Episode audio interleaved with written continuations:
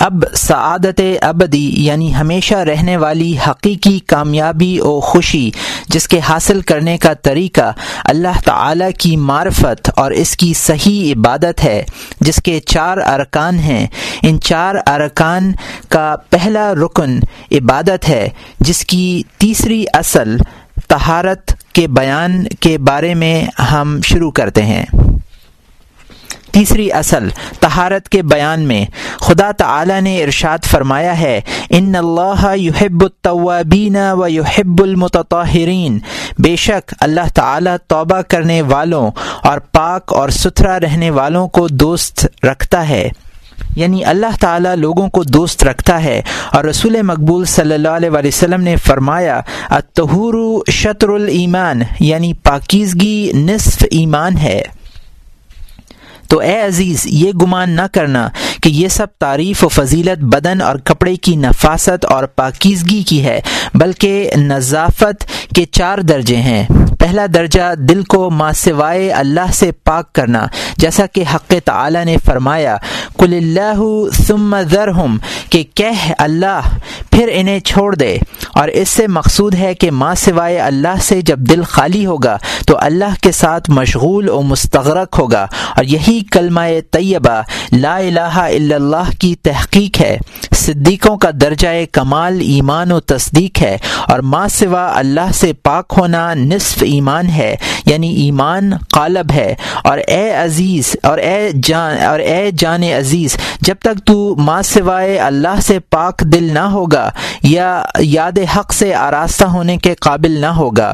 دوسرا درجہ حسد، تکبر، ریا ہرس عداوت وغیرہ اخلاق ناپسندیدہ سے ظاہر دل کو پاک و صاف کرنا ہے تاکہ توازو، قناعت، توبہ، صبر، خوف و رجا اور محبت وغیرہ اخلاق پاک و پسندیدہ کے ذریعے دل کو پاک کرنا نصف ایمان ہے۔ تیسرا درجہ غیبت، جھوٹ اور حرام کھانا، خیانت کرنا، نامحرم عورت کو دیکھنا اور گناہوں سے جوارح یعنی ہاتھ، پاؤں وغیرہ ظاہری اعضاء کو پاک رکھنا تاکہ تمام کاموں میں اور فرما برداری اور تمام کاموں میں یہ فرما برداری سے آراستہ ہو جائیں۔ یہ زاہدوں کے ایمان کا درجہ ہے اور جوارے کو سب حرام چیزوں سے پاک رکھنا نصف ایمان ہے۔ چوتھا درجہ کپڑے اور نجاست کو بدن سے پاک رکھنا ہے تاکہ رکو سجود وغیرہ، ارکان نماز سے آراستہ ہوں۔ یہ مسلمانوں کی تہارت کا درجہ ہے۔ اس لیے کہ مسلمان میں اور کافر میں عملی طور پر نماز سے فرق ہوتا ہے اور یہ تہارت بھی نصف ایمان ہے۔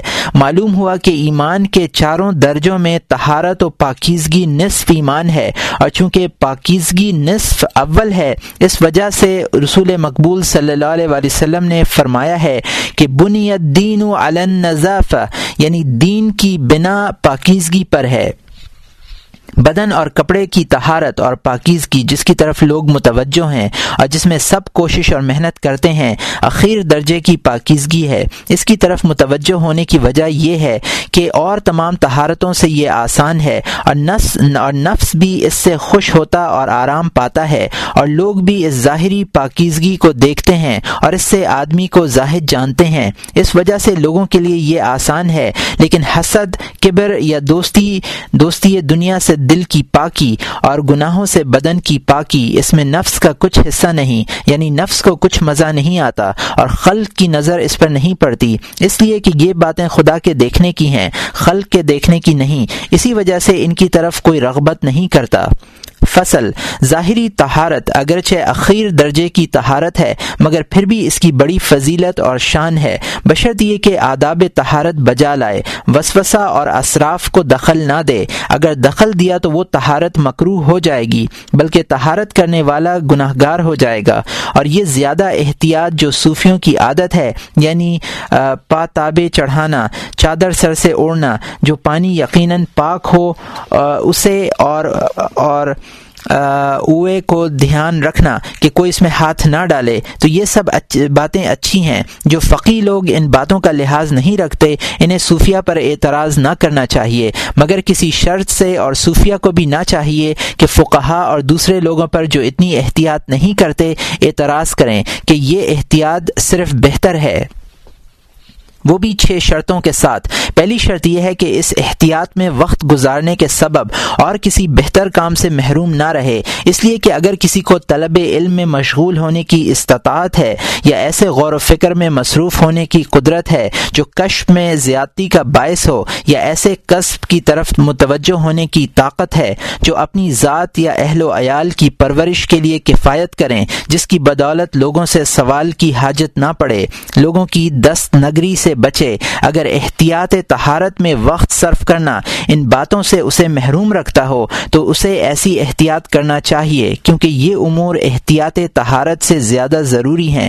اس وجہ سے صحابہ کبار ردوان اللہ تعالی علیہم اجمعین ایسی احتیاطوں کی طرف مصروف نہیں ہوئے، کیونکہ وہ لوگ جہاد قصب معاش، طلب علم اور دوسرے ضروری کاموں میں مشغول تھے۔ اس بنا پر ننگے پاؤں چلتے تھے، زمین پر نماز پڑھتے تھے۔ خاک پر بیٹھتے تھے، کھانا کھا کر تلوں تلوں میں ہاتھ ملتے تھے، گھوڑے اونٹ وغیرہ کے پسینے سے پرہیز نہ کرتے تھے، دل کی پاکی میں بہت کوشش کرتے تھے، بدن کی صفائی کا بہت زیادہ اہتمام نہ کرتے تھے۔ اگر کوئی اس کیفیت کا آدمی ہو تو صوفیہ کو اس پر اعتراض کرنے کا حق نہیں۔ اور جو شخص سستی اور کاہلی سے یہ احتیاط نہ کرے، اسے اہل احتیاط پر اعتراض کرنا لائق نہیں۔ کہ احتیاط نہ کرنے سے احتیاط کرنا بہتر ہے۔ دوسری شرط یہ ہے کہ اپنے آپ کو ریا اور رعونت سے بچائے رکھے، کیونکہ جو ایسی احتیاط کرتا ہے، وہ ہمتن زبان بن کر پکارتا پھرتا ہے کہ میں زاہد ہوں، میں اپنے آپ کو ایسا پاک رکھتا ہوں اور اسے اس بات میں عزت اور شرف حاصل ہوتا ہے۔ اگر زمین پر پاؤں رکھتا ہوں یا کسی کے لوٹے سے تہارت کرتا ہے، تو ڈرتا ہے کہ لوگوں کی نگاہوں سے گر جاؤں گا۔ اسے چاہیے کہ اپنے آپ کو آزمائے، لوگوں کے سامنے زمین پر پاؤں رکھے، چیزوں میں احتیاط کرے، اپنے باطن میں احتیاط کرے، اگر اس کا نفس اس بارے میں کچھ نزا کرے، تو سمجھ لے کہ ریا کا مرض اس میں گھس آیا ہے۔ اس وقت اس پر واجب ہو جاتا ہے۔ ننگے پاؤں پھرے اور زمین پر نماز پڑھے اور احتیاط سے ہاتھ اٹھائے کیونکہ ریا حرام ہے اور احتیاط سنت ہے۔ جب ریا سے احتیاط ترک کیے بغیر بچ نہیں سکتا، تو اسے احتیاط چھوڑ دینا ضروری ہے۔ تیسری شرط یہ ہے کہ احتیاط کو اپنے اوپر فرض نہ کرے۔ ترک احتیاط میں جو مباح ہے کبھی کبھی اسے بھی اختیار کرے۔ چنانچہ رسول مقبول صلی اللہ علیہ وسلم نے ایک مشرق کے برتن سے اور حضرت عمر رضی اللہ تعالی عنہ نے ایک یہودی عورت کے برتن سے تہارت کی اور ان حضرات نے اکثر اوقات خاک پر نماز پڑھی اور جو شخص سونے کے لیے زمین پر کچھ نہ بچھاتا تھا، اس کی بڑی تعظیم کرتے تھے۔ تو جو کوئی ان حضرات کی خصلت سے پرہیز، عادت و روش کو چھوڑ دے گا، اس کا نفس ان حضرات کی اطاعت قبول نہ کرے گا۔ تو یہ امر اس بات کی دلیل ہے کہ اس کے نفس نے اس احتیاط میں عزت اور لذت پائی ہے۔ اب اسے احتیاط سے ہاتھ کھینچنا مشکل ہو چکا ہے۔ چوتھی شرط یہ ہے کہ جس احتیاط سے مسلمانوں کے دل کو تکلیف پہنچے، اسے چھوڑ دے۔ کیونکہ مسلمانوں کے دل کو تکلیف دینا حرام ہے اور ترک احتیاط سے، ترک احتیاط سے حرام نہیں۔ جیسا کہ کوئی غلام راہ میں ہاتھ پکڑنے کا ارادہ کرے یا معانقہ کرنا چاہے اور حالت یہ ہو کہ اس کے بدن سے پسینہ بہ رہا ہو اور دوسرا شخص اپنا بدن سمیٹے اور بچائے تو یہ حرام ہے، بلکہ خلق سے پیش آنا اور مسلمانوں سے میل جول رکھنا ہزار احتیاط سے بہتر ہے اور مبارک اور افضل ہے۔ اس طرح اگر کوئی کسی کی جانماز پر پاؤں رکھنا چاہے یا کسی کے لوٹے سے تہارت کرنا یا بدن میں پانی اور یا برتن میں پانی پینا چاہے تو اسے منع کرنا اور اپنی اپنی کراہت ظاہر نہ کرنا چاہیے، کیونکہ ایک بار جناب سرور کائنات علیہ افضل الصلاط و اکمل التحیات نے آب زمزم سے آب زمزم طلب فرمایا۔ حضرت عباس رضی اللہ تعالی عنہ نے عرض کی، یا رسول اللہ، لوگوں نے اس میں بہت ہاتھ ڈالے ہیں، گھنگولا گھنگولا ہے۔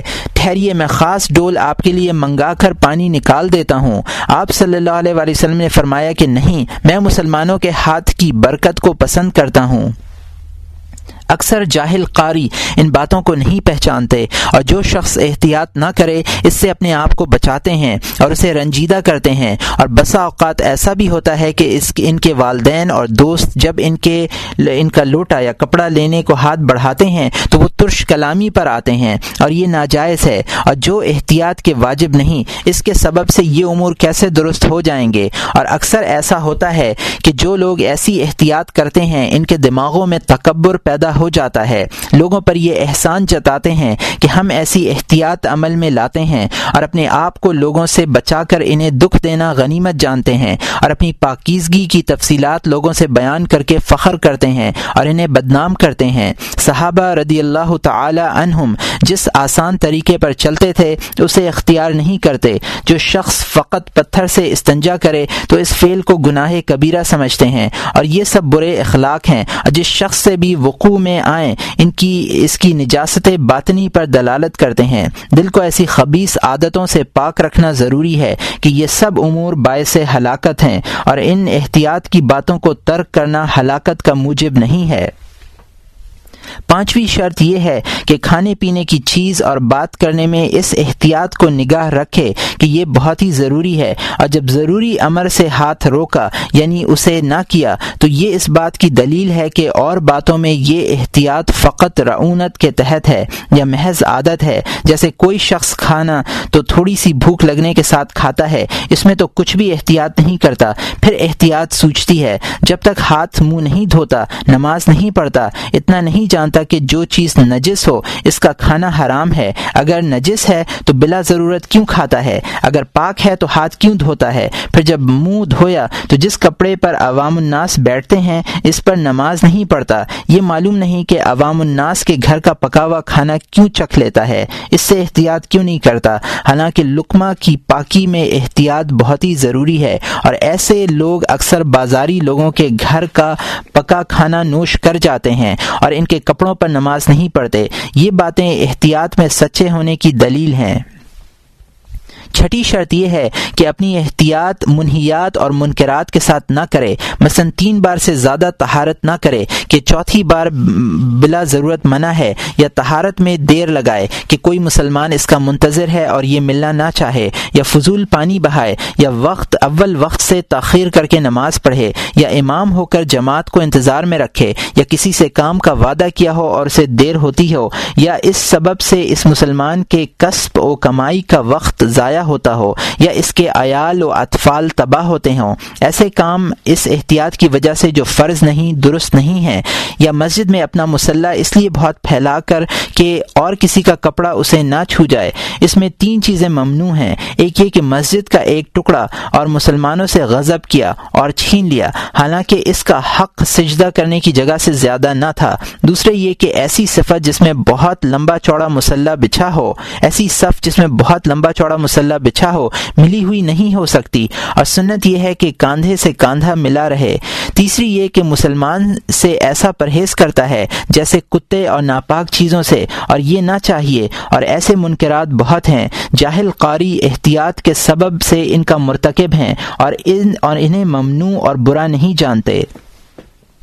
فصل۔ اے عزیز، جب تو نے یہ جان لیا کہ ظاہری تہارت باطنی تہارت سے الگ ہے اور باطن کی تین تہارتیں ہیں، ایک گناہوں سے اعضائے ظاہری کی تہارت دوسری اخلاق بد سے ظاہر دل کی تہارت تیسری، ما سوا اللہ سے باطن دل کی تہارت تو اب جان کہ ظاہری تہارت کی بھی تین قسمیں ہیں۔ ایک نجاست سے تہارت دوسری حدث و خباست سے، اور تیسری بدن میں فضول چیزیں جو بڑھتی ہیں، ان سے تہارت مثلا ناخن، بال، میل وغیرہ۔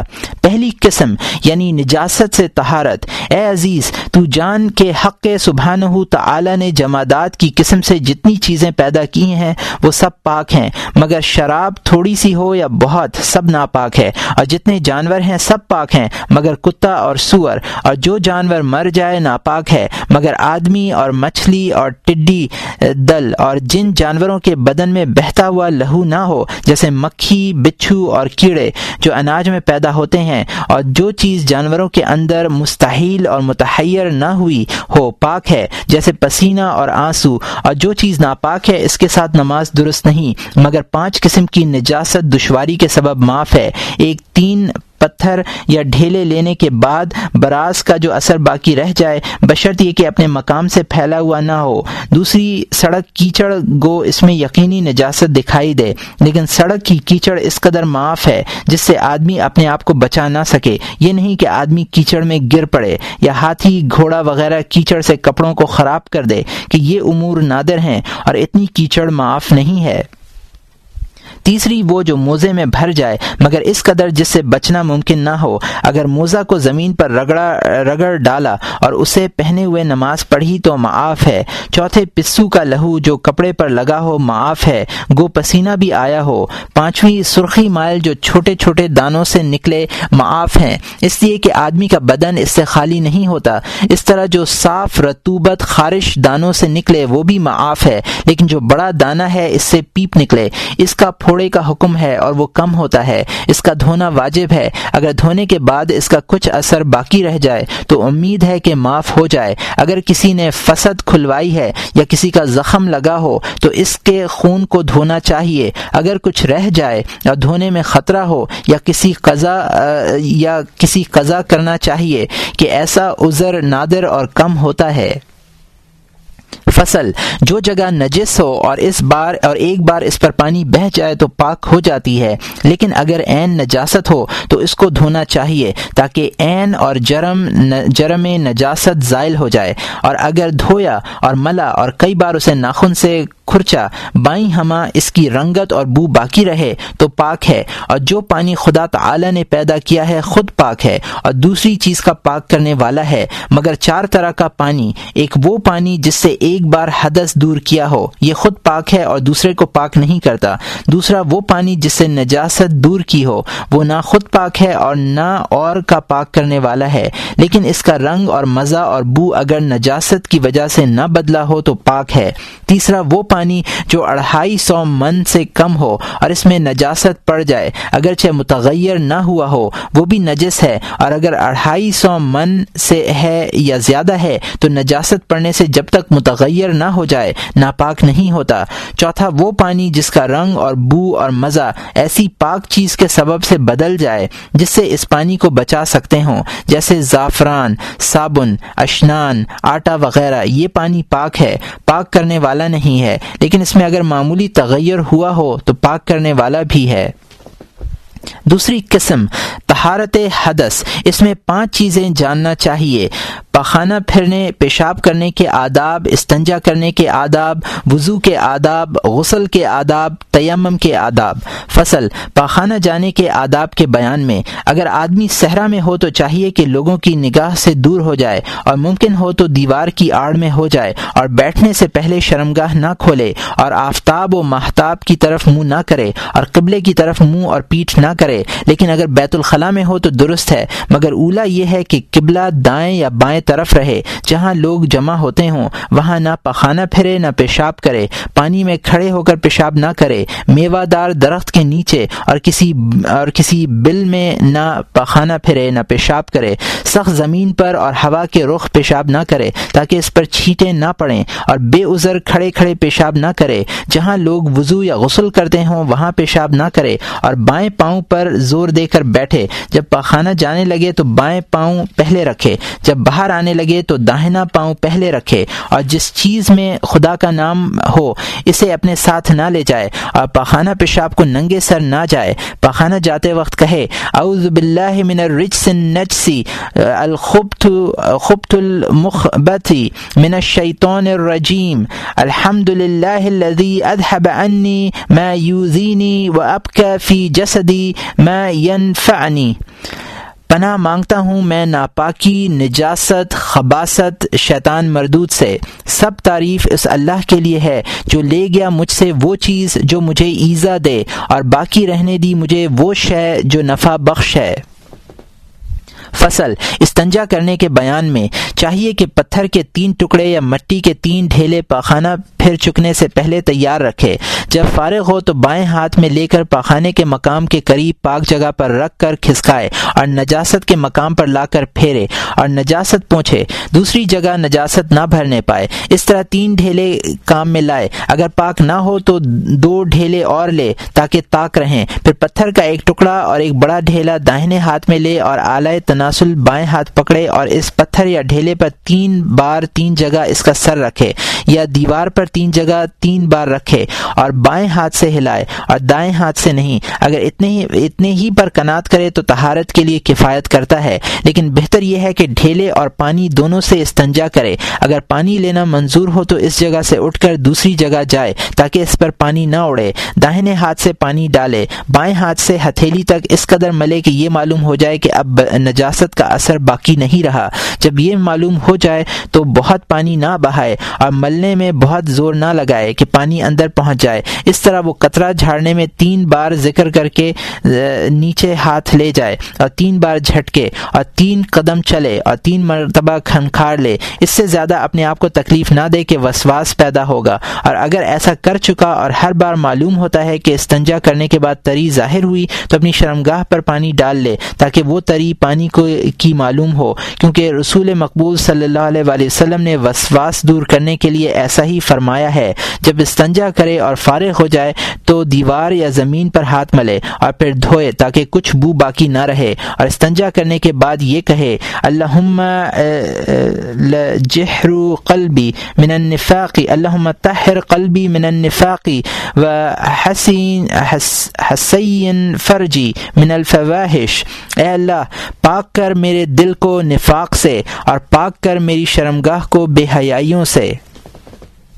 فصل، کیفیت وضو کے بیان میں، جب استنجا کر کے فارغ ہو تو مسواک کرے اور داہنی طرف سے شروع کرے، پھر اوپر کے دانتوں میں مسواک کرے، پھر نیچے کے دانتوں میں، اس کے بعد بائیں طرف بھی اسی طرح مسواک کرے، پھر دانتوں کے اندر کی جانب اسی ترتیب سے، پھر زبان اور تالو میں مسواک رگڑے اور مسواک کرنا ضروری جانے، کیونکہ حدیث شریف میں آیا ہے کہ مسواک کے ساتھ ایک نماز پڑھنا بے مسواک کے ستر نماز پڑھنے سے افضل ہے۔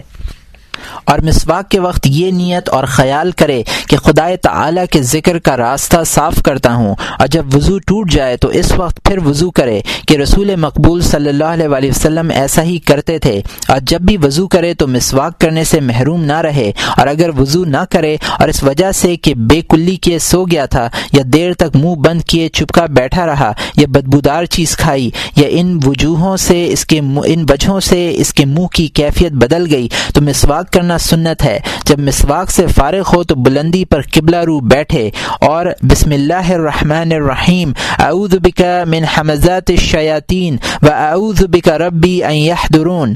ترجمہ، تیرے پاک، تیرے نام سے شروع کرتا ہوں۔ میں اللہ کے نام سے شروع کرتا ہوں اور پناہ مانگتا ہوں شیطان کے وسوسوں سے اور پناہ لیتا ہوں تیرے پاس تجھ سے، اے پروردگار، اس سے کہ یہ میرے قریب بھی آئیں۔ کہے، اور تین بار دونوں ہاتھ دھوئے اور کہے اللہ انی اسلکل یمن و اعود من الشومی والحلق۔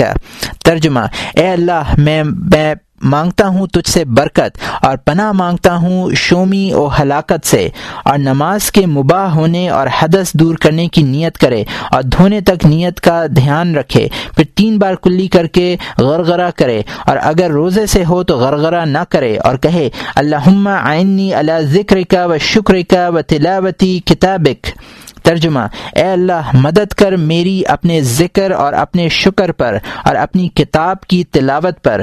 پھر تین بار ناک میں پانی ڈالے اور چھینکے اور کہے اللہ ارحنی رائحت الجنتی و انت انی راد۔ اے اللہ، سنگھا مجھے خوشبو جنت کی، اس حالت میں کہ تو مجھ سے راضی ہو۔ پھر تین بار منہ دھوئے اور کہے اللہ بیدی وجہی بنورک یوم طبیت وجوہ اولیائک.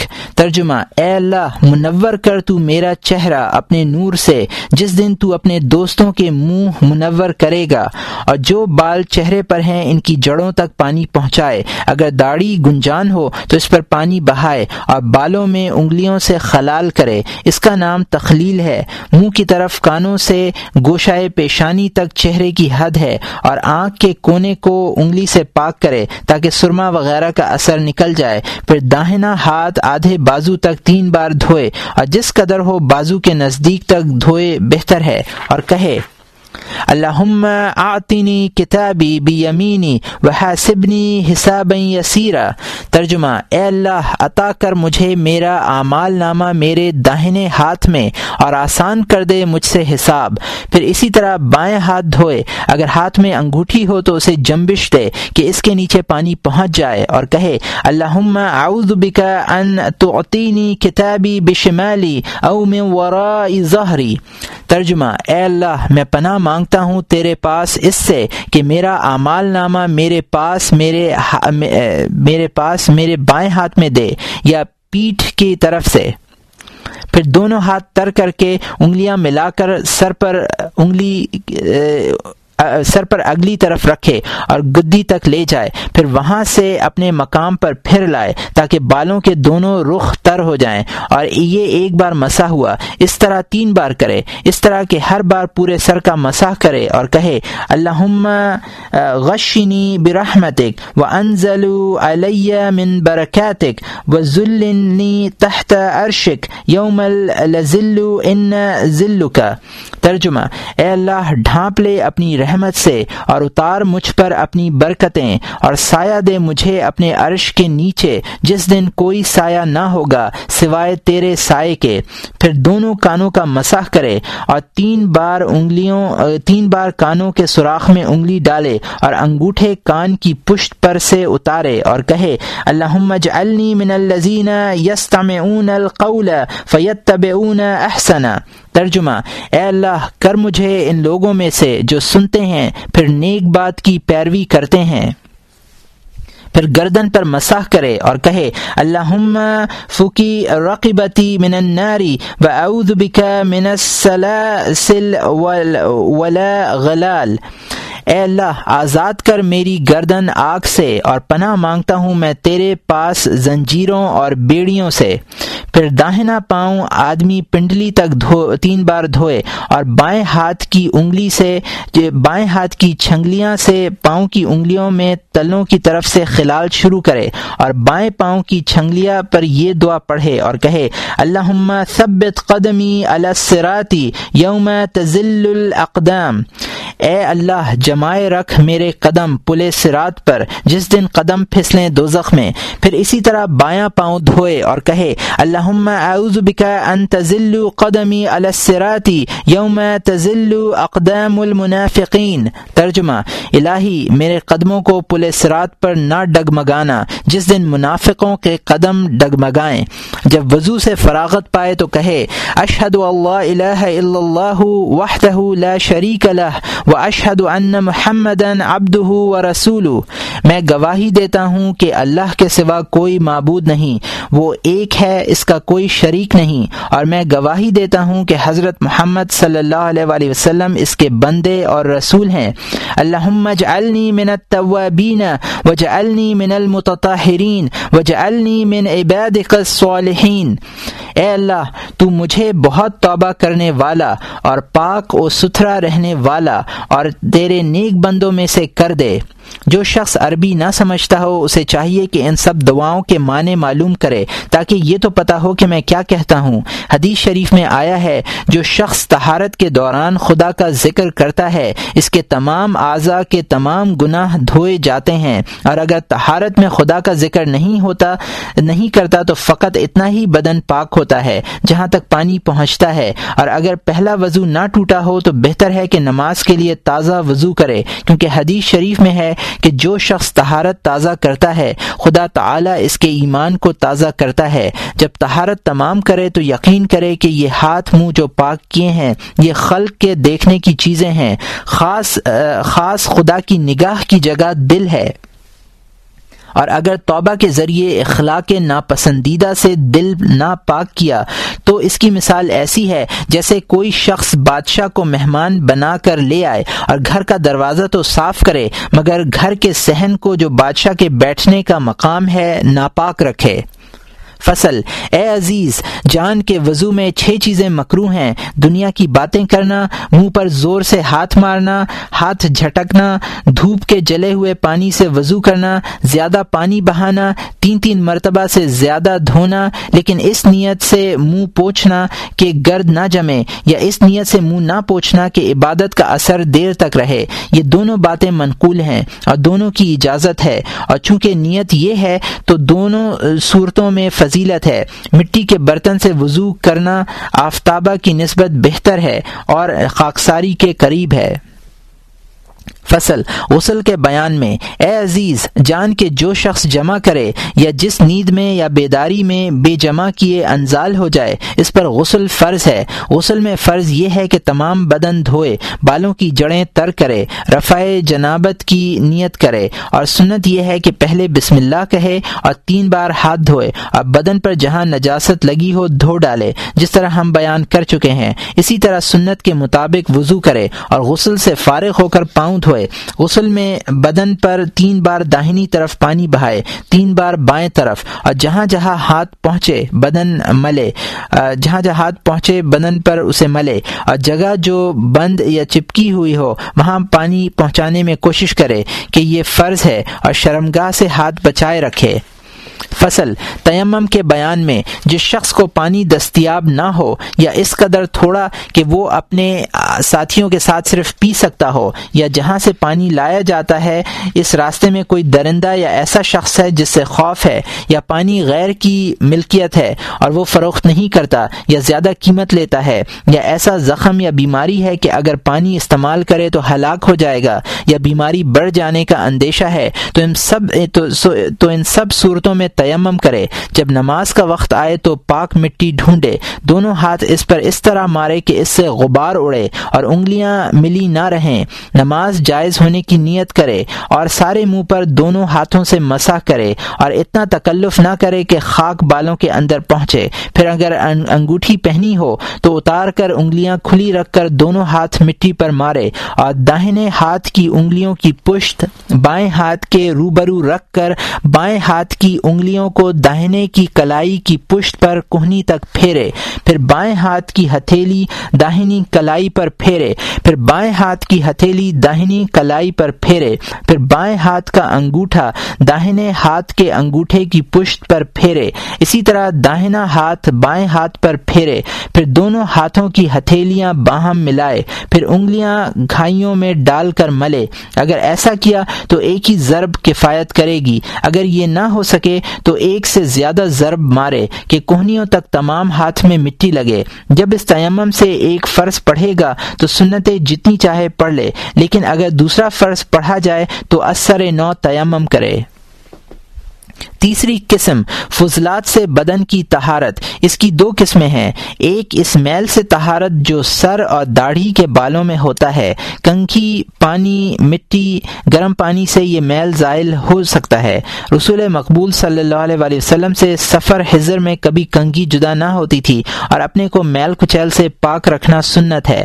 دوسرا وہ میل جو آنکھوں کے کنویں میں جمع ہو جاتا ہے۔ اسے وضو میں انگلی سے پاک کرنا چاہیے اور کان میں جو میل ہوتا ہے، حمام میں نکلنے کے بعد عادت کے موافق اسے بھی نکال ڈالنا چاہیے اور ناک میں جو ہوتا ہے، اسے پانی ڈال کر دور کرے اور دانتوں کے جبڑوں میں جو زردی جمع ہو جاتی ہے، اسے مسواک اور کلی سے زائل کرے اور جو میل انگلیوں کے جوڑوں اور پاؤں پر ایڑی اور ناخنوں میں اور تمام بدن میں ہوتا ہے، ان سب کا دور کرنا بھی سنت ہے اور جاننا چاہیے کہ جہاں کہیں میل ہو اور پانی کی کھال تک جانے میں نہ روکے تو تہارت باطل نہیں ہوتی۔ لیکن جب ناخنوں میں خلاف عادت بہت میل جمع ہو جائے تو ضرور پانی کو روکے گا۔ ایسے کو گرم پانی اور حمام میں پاک کرنا سنت ہے۔ فصل۔ اور جو حمام میں جائے، اس پر چار کام ضروری ہیں۔ اور دس سنت، دو واجب۔ وہ وہ شخص اپنی شرمگاہ کو لوگوں سے لوگوں سے تکلف رکھے۔ یعنی ناف سے کانوں تک لوگوں کی، ناف سے زانوں تک لوگوں کی نگاہ سے بچائے۔ اور بدن ملنے والوں کو بھی ہاتھ، وہاں ہاتھ نہ لگانے دے۔ کیونکہ ہاتھ لگانا دیکھنے سے زیادہ ہے۔ اور خود بھی لوگوں کی شرمگاہ نہ دیکھے۔ اگر کوئی اپنی شرمگاہ ننگی کرے، تو اگر خوف و اندیشہ نہ ہو تو اسے منع کرے۔ منع نہ کرے گا تو گناہ گار ہوگا۔ اور اگر کسی نے ان واجبات پر عمل نہ کیا تو حمام سے گناہ گار ہو کر نکلے گا۔ مروی ہے کہ حضرت ابن عمر رضی اللہ تعالی عنہما حمام میں دیوار کی طرف منہ کیے آنکھوں پر کچھ باندھے بیٹھے تھے اور عورتوں پر بھی یہی واجب ہے۔ اور بلا ضرورت شدید عورتوں کا حمام میں نہ جانے دے کہ شرح میں منع ہے۔ اور یہ باتیں سنت ہیں کہ پہلے نیت کرے کہ پانی کی سنت ادا کرتا ہوں تاکہ نماز کے وقت آراستہ رہوں اور لوگوں کو دکھانا منظور نہ ہو اور حمام والے کو اجرت پہلے دے دے تاکہ نہلانے میں اس کا دل خوش رہے اور وہ بھی جانے کہ یہ اجرت ملی ہے۔ پھر بایاں پاؤں پہلے اندر لے جائے اور یہ الفاظ کہے، بسم اللہ الرحمن الرحیم، اعوذ باللہ من الرجس نجس نجس الخبیث مبحث الشیطان الرجیم۔ شروع کرتا ہوں میں اللہ مہربان رحم والے کے نام سے، پناہ مانگتا ہوں میں اللہ سے ناپاکی نجس خبیص کرنے والے شیطان مردود سے۔ کیونکہ حمام شیطان کی جگہ ہے اور کوشش کرنا چاہیے کہ حمام خالی ہو جائے یا ایسے وقت جائے کہ حمام بالکل خالی ہو اور حمام میں جو جگہ گرم ہے وہاں جلدی نہ جائے تاکہ پسینہ بہت نکلے اور جب جائے تو اس وقت تہارت کرے اور بدن دھونے میں جلدی کرے اور پانی زیادہ نہ بہائے اس قدر بہائے کہ اگر حمام والا دیکھ لے تو اسے برا نہ منائے حمام کے اندر جا کر کسی کو سلام نہ کرے اگر مسافہ کرے تو درست ہے اگر کوئی سلام کرے تو یہ جواب دے کہ آفاق اللہ اور زیادہ باتیں نہ کرے۔ اگر قرآن شریف پڑھے تو آہستہ پڑھے۔ اعوذ باللہ من الشیطان الرجیم۔ پناہ مانگتا ہوں میں اللہ سے ناپاکی، نجس نجس خبیص کرنے والے شیطان مردود سے۔ بلند آواز سے کہے گا تو درست ہے۔ غروب آفتاب کے وقت اور نماز مغرب اور عشاء کے درمیان حمام میں نہ جائے کہ شیطان کے منتشر ہونے کا وقت ہے۔ اور جب گرم مکان میں جائے، آتش دوزخ کو یاد کرے اور ایک ساتھ سے زیادہ نہ بیٹھے تاکہ سمجھے کہ دوزخ کا قید خانے میں کس طرح، دوزخ کے قید خانے میں کس طرح رہے گا، بلکہ عقل مند وہ شخص ہے کہ جو کچھ دیکھے اس سے آخرت کے حالات یاد کرے۔ اگر اندھیرا دیکھے تو قبر کی سیاہی اور تاریخی یاد کرے۔ اگر سانپ دیکھے تو دوزخ کے سانپ یاد کرے۔ اگر بری صورت دیکھے تو منکر، نکیر اور دوزخ کے فرشتے یاد کرے۔ اگر ڈراؤنی آواز سنے تو نفقہ سور یاد کرے۔ اگر ذلت و عزت دیکھے تو قیامت کے دن مردود اور مقبول ہونا یاد کرے۔ یہ باتیں تو شرح کے موافق سنت ہیں۔ اور طبیبوں نے کہا ہے کہ ہر مہینے میں چونے کا استعمال مفید ہوتا ہے۔ اور جب حمام سے باہر نکلنے لگے تو ٹھنڈا پانی پاؤں پر ڈالے تاکہ نقرس کی بیماری سے بے خوف ہے۔ اور درد سر لاحق نہ ہو۔ اور ٹھنڈا پانی سر پر نہ ڈالے۔ اور گرمی کے دنوں میں حمام سے نکلے تو سو جائے، کیونکہ یہ شربت اور دوا کا کام کرے گی۔ فصل فضلات بدن سے دوسری طرح کی بھی پاکی ہے اور فضلات سات چیزیں ہیں۔ ایک سر کے بال، ان کا منڈوانا بہتر اور پاکیزگی کے نزدیک نزدیک تر ہے، لیکن ارباب شرف و کمال کو بال رکھنا درست ہے اور دوسرے بال موننا اور فوجیوں کی طرح بال پراگندہ چھوڑنا مکرو ہے اور اس فیل کی ممانعت ہے۔ دوسرے مونچھوں کے بال لب کے برابر کر دینا سنت ہے اور چھوڑ دینا منع ہے۔ تیسرے، بغل کے بال ہر چالیس دن کے بعد اکھاڑنا سنت ہے۔ نہیں تو موننا بہتر ہے کہ اذیت نہ ہو۔ چوتھے، منہ زیر ناف، ان کو استرے یا لوزہ ایک قسم کی مٹی سے دور کرنا سنت ہے۔ اور چاہیے کہ چالیس دن سے زیادہ بڑھنے نہ دے۔ پانچویں، ناخن کاٹنا، تاکہ اس میں میل نہ جمے۔ اگر میل اکٹھا ہو تو تہارت حاصل نہ ہوگی، کیونکہ رسول مقبول صلی اللہ علیہ وسلم نے ایک گروہ کے ہاتھ میں میل جمع دیکھا۔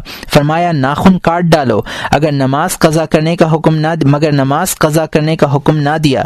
اور حدیث شریف میں آیا ہے، جب ناخن بڑھ جائے تو شیطان کے بیٹھنے کی جگہ بن جاتی ہے۔ چاہیے کہ اس انگلی سے ناخن کاٹنا شروع کرے جو انگلی بزرگ اور فاضل تر ہو۔ اور پاؤں سے ہاتھ افضل ہے اور بائیں سے داہنا اولا ہے۔ اور انگلی شہادت اور انگلیوں سے متبرے کو افضل ہے۔ تو چاہیے کہ اسی سے ناخن کاٹنا شروع کرے اور اس کے داہنی طرف کاٹتا چلے، حتیٰ کہ پھر اسے انگلیوں، پھر اسی انگلی تک پہنچے۔